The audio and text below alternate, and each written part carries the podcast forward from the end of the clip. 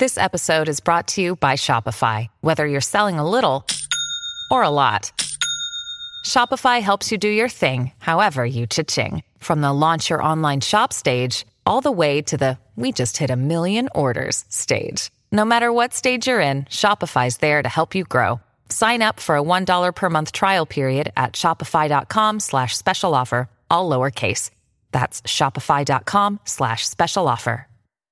With threats to our nation waiting around every corner, adaptability is more important than ever. When conditions change without notice, quick strategic thinking is crucial. And with obstacles consistently impending, determination is essential in overcoming them. It's this willingness, decisiveness, and resilience that sets Marines apart. With our fighting spirit, we don't just fight battles, we win them. Marines are the constant our nation counts on to fight the unknown. And through adaptable problem solving, we do just that.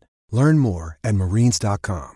Hello, it is Ryan, and I was on a flight the other day playing one of my favorite social spin slot games on chumbacasino.com. I looked over the person sitting next to me, and you know what they were doing? They were also playing Chumba Casino. Coincidence? I think not. Everybody's loving having fun with it. Chumba Casino is home to hundreds of casino style games that you can play for free anytime, anywhere, even at 30,000 feet. So sign up now at chumbacasino.com to claim your free welcome bonus. That's chumbacasino.com and live the Chumba life. No purchase necessary. Group. Void were prohibited by law. See terms and conditions. 18 plus.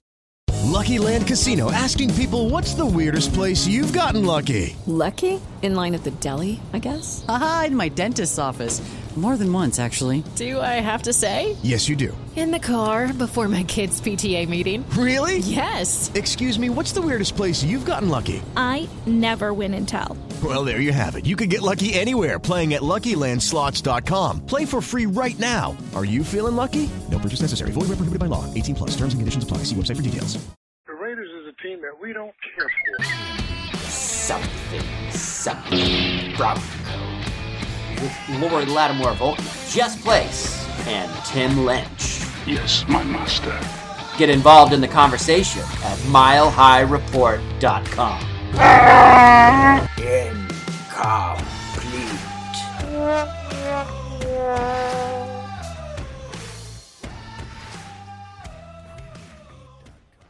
That's right. This is Something Something Broncos with Lori Lattimore Volkman, Jess Place, and Tim Lynch. Brought to you by Lori's disdain for the Oxford comma. We're starting today's show off with Pro Bowl announcements. They just came out. Philip Lindsay, first undrafted offensive rookie to ever make the Pro Bowl, and Von Miller. Woohoo! Tim, how do you feel about it? Yeah, Von Miller is now fourth on the all-time Broncos list for Pro Bowl selections, behind John Elway, Steve Atwater, and Champ Bailey. That's pretty elite company. That's a good list. Yes, it is, and he is clearly on that pantheon of greats at this point in his career. So I'm I'm happy with it. You know, six six and eight, tough season. Uh, two two Pro Bowlers is, you know, right right where it's probably realistic expectations to be for a non-playoff team.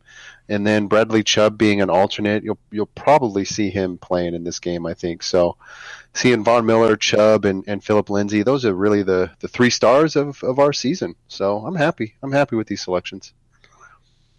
Yeah, I think it shows that our our team really did have a lot of talent. It's nice that in a year that's been rather dismal and is certainly not ending the way we'd like to see our all pro Von Miller come through like we expected him to, and then to see the shining star Philip Lindsay. That's uh, it's a huge honor to have a rookie and an undrafted one at that be in the Pro Bowl. It just proves that a lot of people around the league recognize how much he means to the to this team and, and really how good he actually is. I'm such a Philip Lindsay fan. I just like good for him. Like way to go. Like in such a terrible season, it, it's so nice to have like this this little diamond in the rough, you know. And it's it's like such a callback to what made the Broncos so great, like during the the John Elway years, and then shortly thereafter with with Mike Anderson and Reuben Droughns and uh, uh, not Tatum Bell.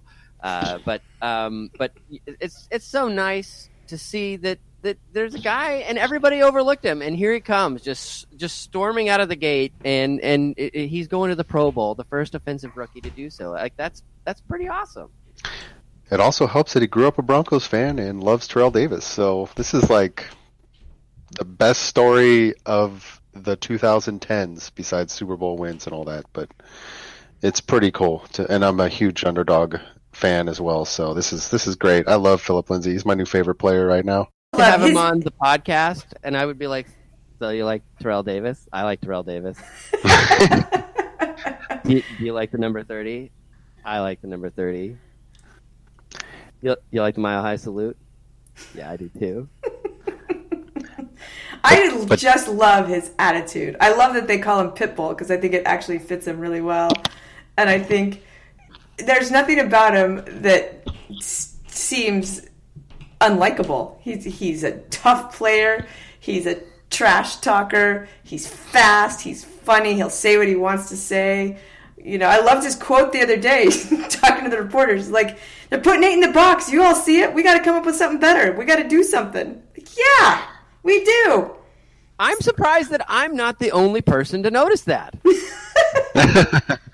Hey, everybody loves a, a small guy who talks a lot of crap, but then has is just fearless. So, you know, when you see something like that on the field where he's just, you know, he's talking crap with 315 pound dudes that could just basically step on him and break his back, you know, and he's just If they doesn't could catch care. him. If they could catch yeah, him. if they they could catch him. It's like the schoolyard bully, and you're the fastest kid on the block. You know, it's like, oh yeah, what's up? And you're just zooming around, getting away from him. So I, I, I love Philip Lindsay. He's fun to watch. He's made this season more fun. He has. I love that video of him where they, they've made it into a GIF now where he's running down the sideline and he gets tackled out of bounds and he like just keeps rolling till he stands up and runs off. He's like, okay, Yeah, see you later.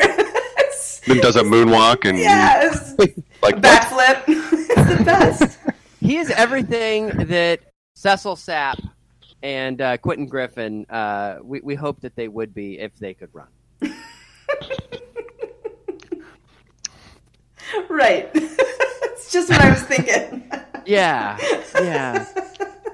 You remember I- Quentin Griffin, right? Yeah. He had he had some moments. Yeah. Cecil confused. Sapp. I believe he's a cousin of Warren Sapp without the police record. It's an odd comparison to Philip Lindsay, though. No, you're right. You're right. But, the, but smaller runners that you know, and nobody counted out. I mean, granted, you know, they had a whole body of evidence to count them out, unlike Philip Lindsay. But, but I mean, uh, uh, why wouldn't you use uh, like a Glyn Milburn reference here? no. I- See, it's my just- buddy, I'm my buddy and I, we always called him Butterfingers Milburn because he was back there to catch the the, the, the kicks and Hey, hey, hey! In Tecmo Bowl, he was unstoppable. That's all. that yeah, yes. And so, with apologies to Butterfingers Milburn, you are no Philip Lindsay. I apologize. Don't apologize. It's, it's just fact. Well, all right. So let's move on. Uh, I'm I'm wearing my black veil. I've got a black a black rose on. My my my. You know, uh, uh, I've dressed for the occasion. The season is over. 2018 has died a violent death with the Titans' victory over the Giants. Uh, we are no longer in contention for the playoffs, and it makes me very sad. But it's not like we didn't see it coming. Yeah, I think we were basically out of contention when we lost to the 49ers, even though there was still hope theoretically, but practically it was like, yeah, this team is not winning in the playoffs. It's not even going to get there. Yeah, the wind came out of the sails in that game, and uh, the ship sank the next game. So it's all good. That's a really good metaphor. But then we got to pick the ship back up and like drag it across the finish line for two more games. Like this isn't going to be pretty. Like I, you've got a coach that, for all intents and purposes, probably should have been fired a couple weeks ago, but he's still there. He's still there, uh, and you got team that really doesn't like him, and they know he's on his way out. But uh, yeah, yeah, there's two more games. Like, like how how do you expect to watch the next two games? Like, what? Are, how are you going to watch these next two games without pounding your head against the table and just like fantasizing about what could have been? I'm going to blog like Vance Joseph makes in-game decisions.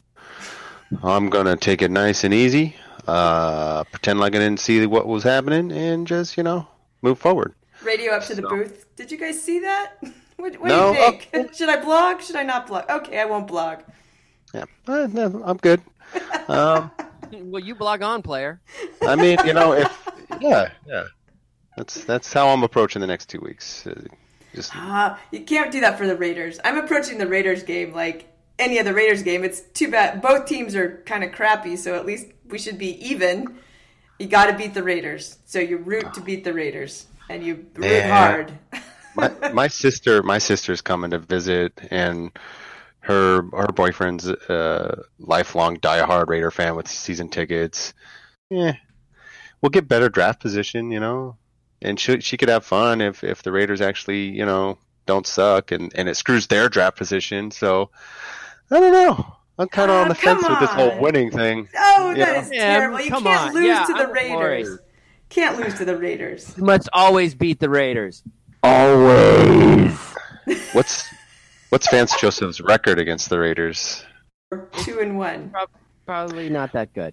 So he's going to finish two and one. 500. It's two and one. What? What? He has a winning Oh, record right. We the split last year, and uh, we won earlier this year. Yep, You're right. it's two and one.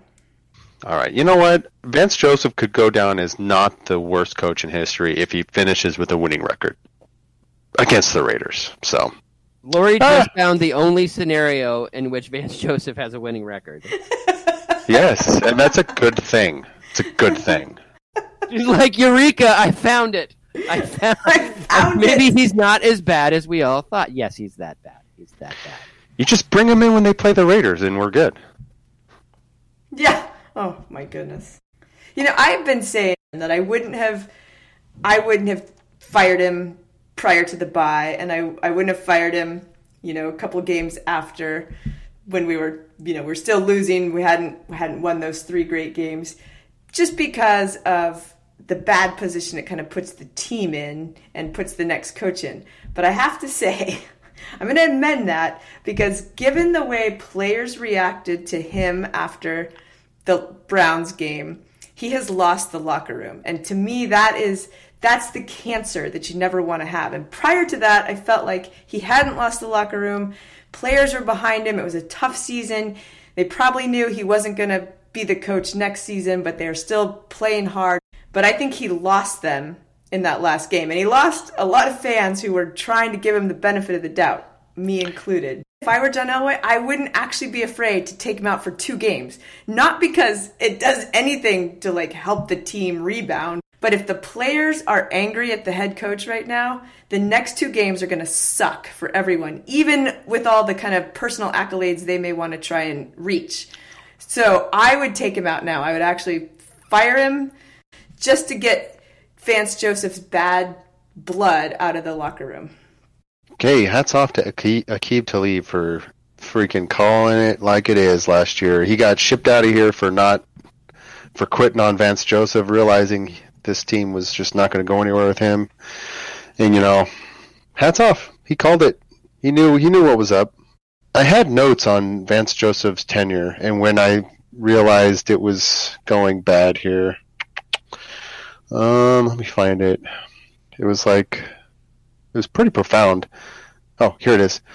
Uh, Vance Joseph sucks. Okay, there it is. Did you I had some underline notes. that and circle it? Because I think you might need that I- later. I almost lost it. It was. I'm just glad I found it. So we're You're good. going to need that for the next two weeks. Refer to it after each quarter. So, okay, so here's my question. I have a theory, but this is my question. So, we know he's dead man walking. The team has already said they don't listen to him. Former players like Aqib Talib and uh, uh, uh, um, Demaryius Thomas Demaryius Thomas. Yeah. uh, have have come out and said, you know, they're not about winning over there. It's about something else. Like there's something else going on. Um, why why hasn't Vance been fired? you know, it's it's uh, it's interesting. It's like for all intents and purposes, like it's over. Like why is he sticking around? Like I don't believe it's the coordinators. Like oh, we can't put the coordinators in, or oh, like oh, we're gonna lose the team or we're going to show the world that we have standards for people who coach here for the you know for the last uh, 48 years because he's the he's he's actually got a worse record than any coach since 1970 Lou Saban which Yeah. is is depressing like that is really de- like But- that is way before my time But Um, who? But look, look at history though. If you're going to go way back then, just look at history and how often does this franchise make a mid-season firing like that. It's it's so rare, and it takes extraordinary circumstances, which we're probably in right now. So I get your point, but you look at Josh McDaniels. He was fired mid-season or in the middle of the season for obvious reasons. He was a jackass, and then you know Lou Saban. he had the half a loaf game and lost the whole franchise, and he had to be fired in in the middle of the season. So what has Vance Joseph done other than Elway probably should have made the break last year and not given him another chance? He hasn't really done anything to warrant a mid-season firing other than he's not a good coach. And you know, with in, that, in those situations, you wait till the end of the year and you just you move on and you reset the franchise. And I think that's what what Elway is planning to do. And does it real? I mean, does it really matter at this point? It's like you're trying to the stadium is going to be completely empty uh, when we play the Chargers on, on December 30th. It's it's not going to be pretty. It's embarrassing, and it's and it's like so why why put why put the franchise through that? Like we had recent uh, developments yesterday uh, on Monday with uh, with this whole uh, Mike Shanahan was going to come back and and he was going to bring Kirk Cousins and Gary Kubiak was going to be the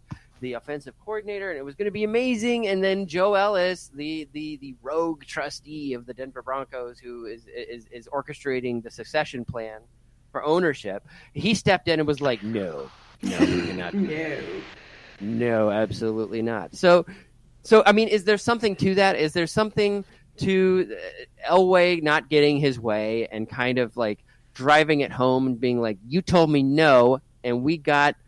this guy and he's losing and I'm we're just going to lose out because this is your guy. Like I almost wonder if that's what's going on. Like what he he didn't get God, I hope so. He's like this is your this is your guy. Let's God, see that would what be happens. so immature though, just like a bunch of kids. like I, I, I do what I want, so I'm going to be stubborn. this is what we're going to all suffer because of it. yes, I want Joe Ellis to be evil. To wear the little devil horns. yes. I feel like, and I felt like last year, it wasn't a bad decision to keep Vance Joseph. It could have gone either way. Like if Elway had said, "We need to move on. I just don't feel like this is working out," I would have been fine with it because it was a very poor season. But we had Trevor Siemian as quarterback. We had a carousel of quarterbacks that were all bad. He Vance Joseph walked into this terrible quarterback scenario that, quite honestly, I believe Broncos PR set up with the whole quarterback controversy, quarterback competition. It was almost doomed to fail no matter who was in that position. Giving him a second chance this year to make or break it, I thought was probably the right thing to do and a, and a smart thing to do. And it seemed like even, you know, even just two games ago with the three games in a row that we won, in spite of some big injuries, the team was showing that it had promise and it had talent and they wanted to play for their coach. And so maybe he could figure it out. He wasn't ever going to probably be a mastermind, but he could probably be a, a decent head coach. Or we could at least make a run for it and not be an embarrassment. But then the 49ers game was ridiculous, and last week was just infuriating. I mean, I don't really get angry over coaching decisions the way most of you do, but I couldn't watch the game for a variety of reasons, so I was watching the Mile High Report Twitter as it was going play by play. When I saw, you know, fourth and one and the scores 17 to 13 and the next tweet i see is 17 to 16 i threw my phone across the room. I'm like we did not just fucking go for a field goal did we? And sure enough that's what we did. Whatever elway's ultimate plan was i don't think he was thinking from the beginning let me you know spite joe ellis. But i'm sure in the middle of the season part of keeping vance might have been just because yeah i'll show you. This was your move you didn't let me do what I wanted to do, so here we go. We're going to ride this out. I almost wonder if rather than going for the tie, Vance was like, you know what, we're going to lose this. Let's go for the not a really bad loss, like a one point loss is better than ah, Quar- quarter loaf. yeah, it, it's like it's like we we like Hey, no hey, loaf game. Like funny it's Vance story. Joseph's no loaf game. Funny story here. I have so little faith in Bill Musgrave that on that fourth and one, I was like, just kick the freaking field goal. Ah! I mean, there's two sides to this coin, okay? I mean, yeah, percentages say go for it, but I'm so fed up with the play calling. I just just kick the freaking field goal, see if we can get another one before the end of the game. Because I was just That's the thing, though. The per- I I wasn't even thinking about the percentages. You know, screw the percentages. Because honestly, I would have thought this the percentages might tell you to do exactly what we did because it's safe. You get the points, but you have to have confidence. Number one, that your defense can can keep the Browns, who had been driving quite a bit during the game, from scoring. And they did that. And I would have had far more confidence in my defense than I did in the offense. And then you have to assume that the offense can drive down with, you know, probably a minute to go and get into field goal range and kick a field goal. And I wouldn't have had confidence in that. As it turns out, they couldn't do that. And that was probably a lot of, you know, Musgrave's play calling. But I would be thinking if I'm Vance Joseph and I'm on that sideline with four minutes to go and I'm on the six freaking yard line and it's fourth and one and we just called a pathetic third down play, I'd be like, my boss is John freaking Elway, the guy who has beaten the Browns by gutsy, miraculous plays two times. I am not about to wimp out of this and go for a field goal and hope to maybe, possibly down the road have a chance to kick another field goal and win. It was just I I would just think you can't do that if you're playing on John Elway's team. You have to think differently. You know, I would have liked to see Philip Lindsay run up the middle for a loss of three, just like the rest of. I I'll be honest, like uh, unlike the rest of uh, of Broncos country, I was a little surprised. I was surprised by the reaction about kicking the field goal. Like the I'm kind of like Tim. Like you you kind of have to go for the points because we they ain't scored a touchdown. Good. And, and, you know you got to put it in the defense's hand. But I mean, yeah, everyone was injured, but I, I mean, it's like. But you also have to expect I mean, your offense it, it, to drive again. You don't get down to the six yard line very often. I would have been like, our offense hardly ever gets in the red zone. Let's take advantage of this. Let's we can get one yard. We got one yard in the last two plays. We can get one more yard to at least have four more downs and try I'm and get surprised when they got to the six yard line, the whole team didn't just sprint to the end zone for one of those like celebration like, like they're like, we're on the six, yo, this is dope. I mean, it was kind of dope, and then they kicked the field goal. So, yeah. Well, back to John Elway and the Mike Shanahan thing. You know, it all fits in because if you look at how Elway approached the offseason, he did the best he could to set this team up for success. He had a great draft class. He brought in Case Keenum, who was Case Keenum, who was the probably the best available tier six quarterback on the market. And you know, it, if he had gotten Mike Shanahan, he would have gotten Kirk Cousins. He would have gotten the great draft class. Gary Kubiak probably would have become office co- offensive coordinator if you really think about it. That was all lined up to happen. And Joe Ellis screwed the pooch. I mean, think about Mike Mike Shanahan. Yeah, he's a retread, blah blah blah blah blah. but he brought when it comes to running the freaking football, how many people you trust to devise a scheme that's going to be run heavy? And Kirk Cousins behind a run heavy offense, he is a franchise quarterback with Philip Lindsay. Exactly. Yeah. Jesus, that would have been freaking incredible. It may not but have no. been successful, but it would have been more watchable than than whatever this eh. this gestures wildly. Whatever this was. Okay, Mike Shanahan wouldn't have lost the Texans game or the Browns game. Those are the things that Vance Joseph has never had that that ability to really understand the in-game decisions, the crucial ones, the ones that you know when it comes down to it, you have to make a split-second decision about what to do for your team to give them the best chance to win, and he screws that up. Well, and he doesn't have the like burn a hole through your soul like intensity like the look on the sideline. Like like you look at Mike Shanahan like it, those eyes like they, it, like they get so close together it's like lasers. And then and there are other coaches who have it. Like Harbaugh has it and and Mike Tomlin has it. And and you you look at Vance Joseph and it's like his eyes are crossed and and, he, and, and his tongue is sticking out. I I get you. I, even I get nervous when I see guy, those kind of coaches on the sideline glaring at somebody. It's like, oh man, is my room clean? Yeah, oh yeah, that's good. exactly, exactly. He- never once have you seen the like I I will melt your soul look from Vance Joseph. I get the oh come on man, and then that's just like open season of like keep messing up. Golly, I thought we was friends. it's gonna be over, and and you know, let I mean, let's all take a moment, and uh, and that's it. 2018 is pretty much in the books, uh, except we have the Raiders game coming up. You know what? John Elway should bring Mike Shanahan in just for the Raiders game. How Ooh, great in the would that be? In the booth. No, on the field. Fire fans, Joseph. Bring Shanahan in for one game because if there's one person who hates the Raiders more than just Broncos country fans, it is Mike Shanahan. That would be. What a way to close out. I mean, the uh, greatest O.co game. or Oakland Alameda County Coliseum or whatever they call it now. that, for the final game, just bring back Mike Shanahan to. Uh, Have either of you been to that stadium? Yes. Yes. Oh, it is the worst place on earth. Terrible.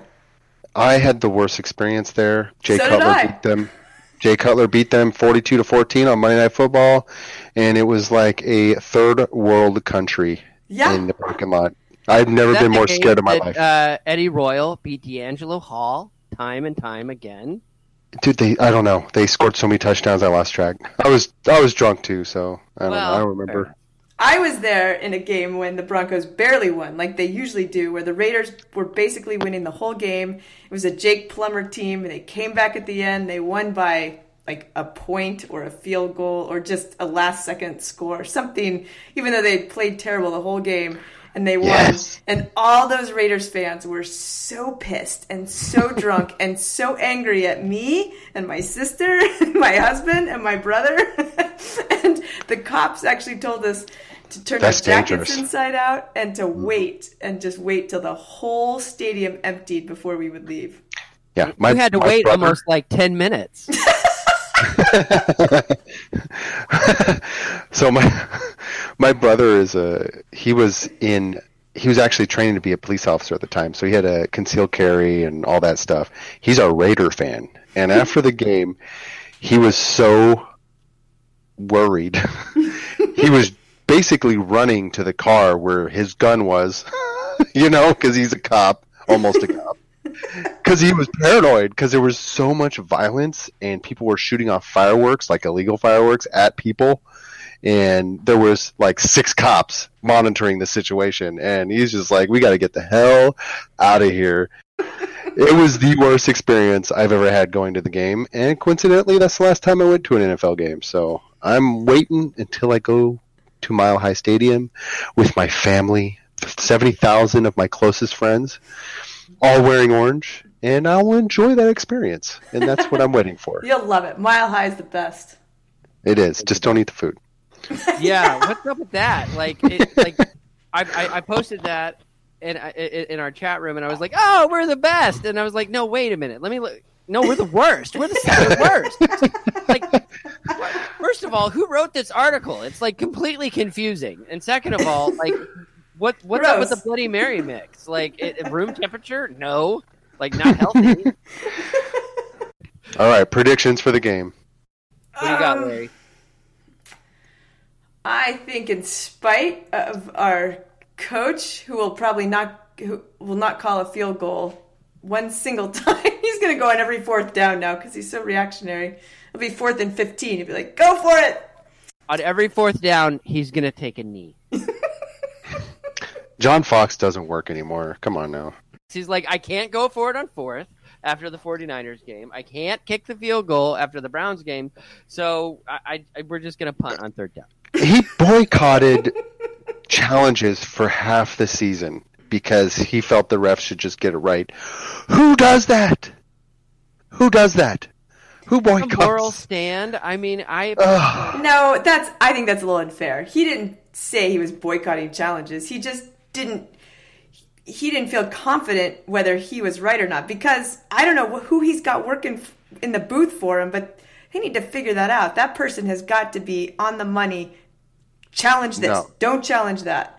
And he doesn't No. have that guy. But I think he just got totally paranoid I by the dis- end and just threw out that flag think- whenever.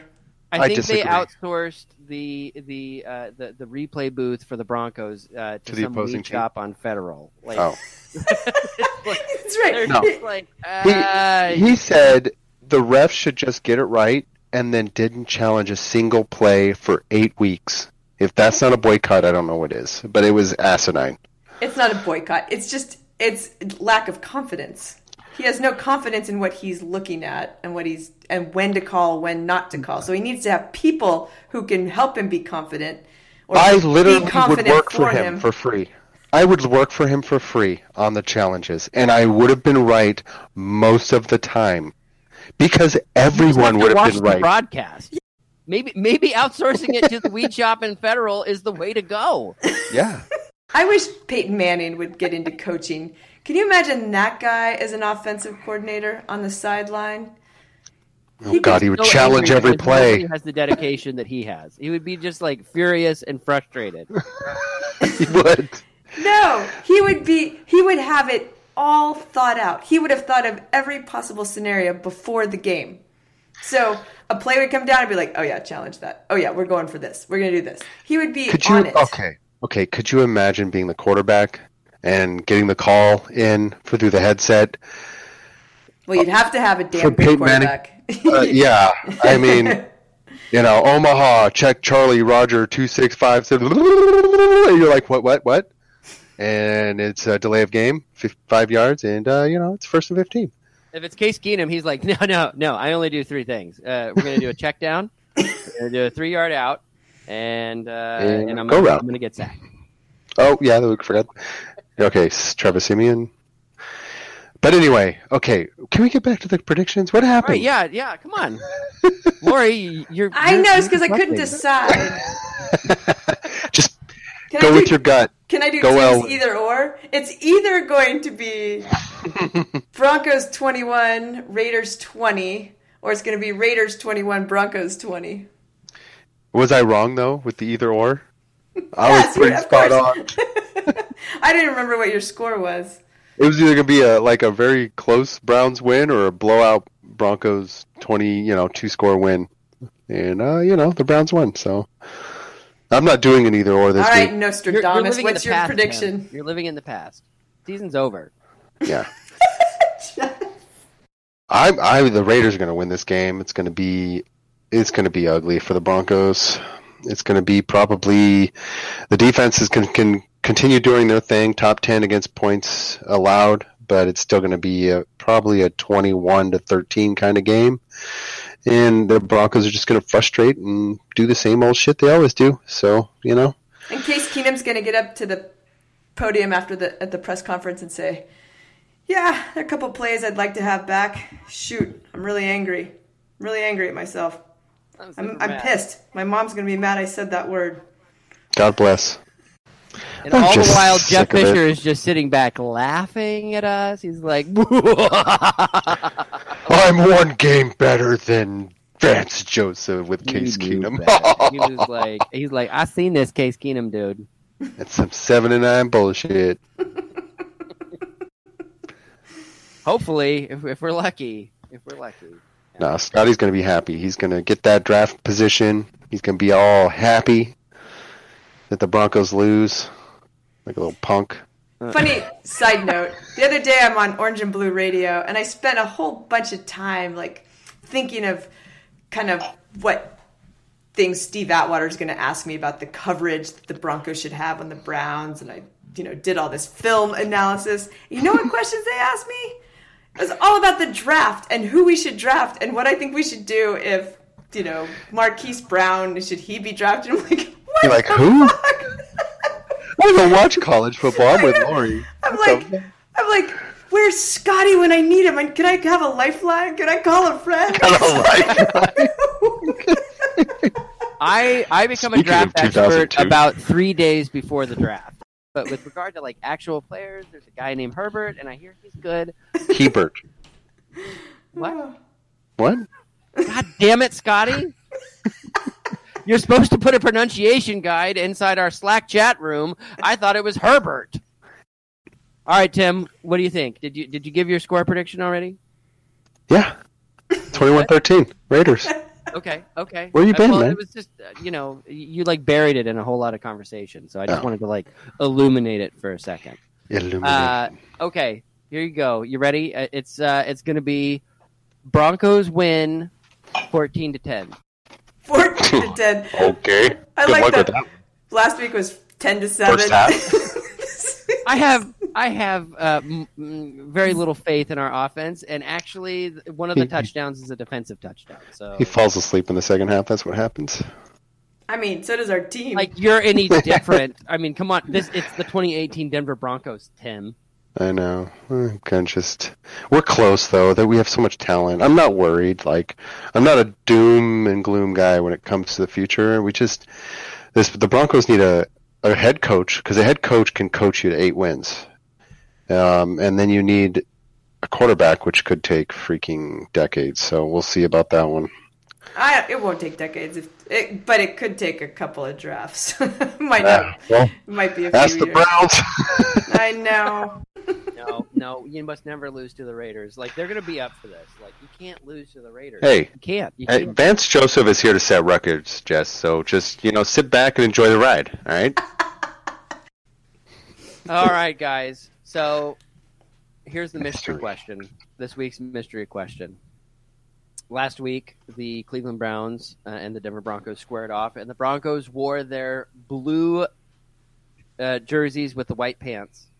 Uh, they previously worn their uh, color rush jerseys, the all orange pants, all orange jersey with the old school D. In your opinion, what is the greatest uniform in Broncos history? Lori.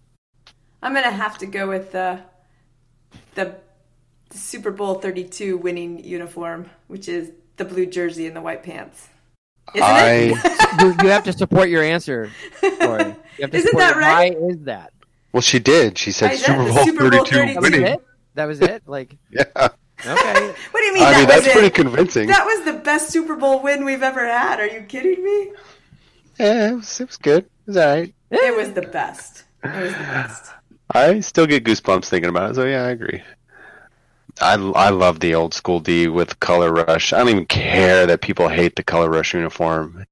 Um, but if they just brought back the old school D helmet with the current uniforms, I'm fine with that. That that helmet, it doesn't look like the old school actual helmet from the 80s that I remember growing up, which I'm looking at right now on a football pillow that I still sleep with. that I've had, I've had since I was 10. But uh. You know what? no. I actually I'm gonna change my answer. I think I'm gonna have to go with the old school orange white pants and old school D helmet. yes, I think I think it I'm gonna have to It's it's beautiful. It is beautiful. because it's the orange crush. When you see that, you think orange crush before you even I think you think of Elway. But the new school orange, not the old school orange. It's just it's a different orange. I, I don't know why, but it's just the the blue on the helmet is different than the blue that was on the '80s helmet, and then the orange is different too.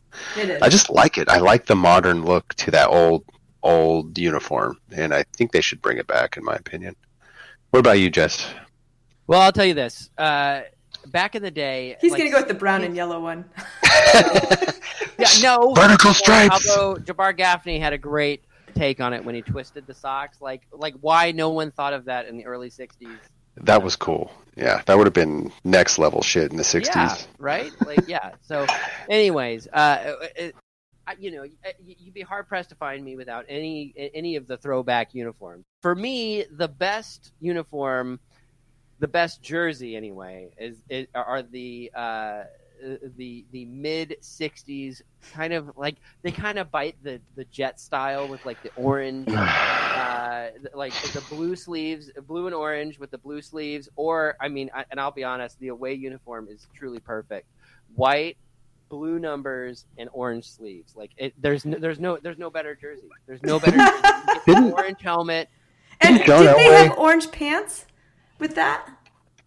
Uh, the orange pants came, I believe, in the early '70s. Actually, I don't know. John Elway play a game in that old ass uniform from the '60s that was blue and white that you're describing? I feel like he did. I distinctly remember watching a game as a kid, and I was like, "What is this garbage?" And they had like this. It was it, it was during the NFL's 75th season. Yeah. Okay, okay, I Karl know- Mecklenburg and Steve Atwater. They Mhm. both wore it. John Elway. Oh, that was the worst. I'm sorry. That was the worst. As a as a teenager, I was just like, "This is embarrassing." Well, and and it had the cartoon horse on the helmet. And yes, that was at probably the worst part. Yeah, well, but you think back, you think back into, you know, the, the Stone Age? When they were like completely incompetent, like they are this year. They had a. th- th- that's the best they could do was a cartoon horse. I think that the current uh, logo on the helmet looks good. It looks like it fits with all the modern NFL helmets.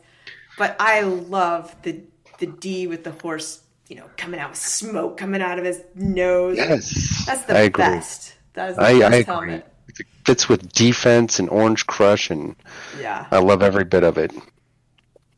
Awesome. Well, I think Glory and I win, and uh, Jess loses here. So that's you know. As Feels always, bad. Jess comes in not first. I already Well, on about that note, I think we're going to wrap up something something Broncos. It is uh, Lori Lattimore Volkman, Jess Place, and Tim Lynch wishing you a happy holidays and a merry, merry Christmas. Merry Christmas. Merry Christmas. The Raiders is a team that we don't care for. Something, something Bronco. With Lori Lattimore Volkman, Jess Place, and Tim Lynch. Yes, my master. Get involved in the conversation at milehighreport.com. Incomplete.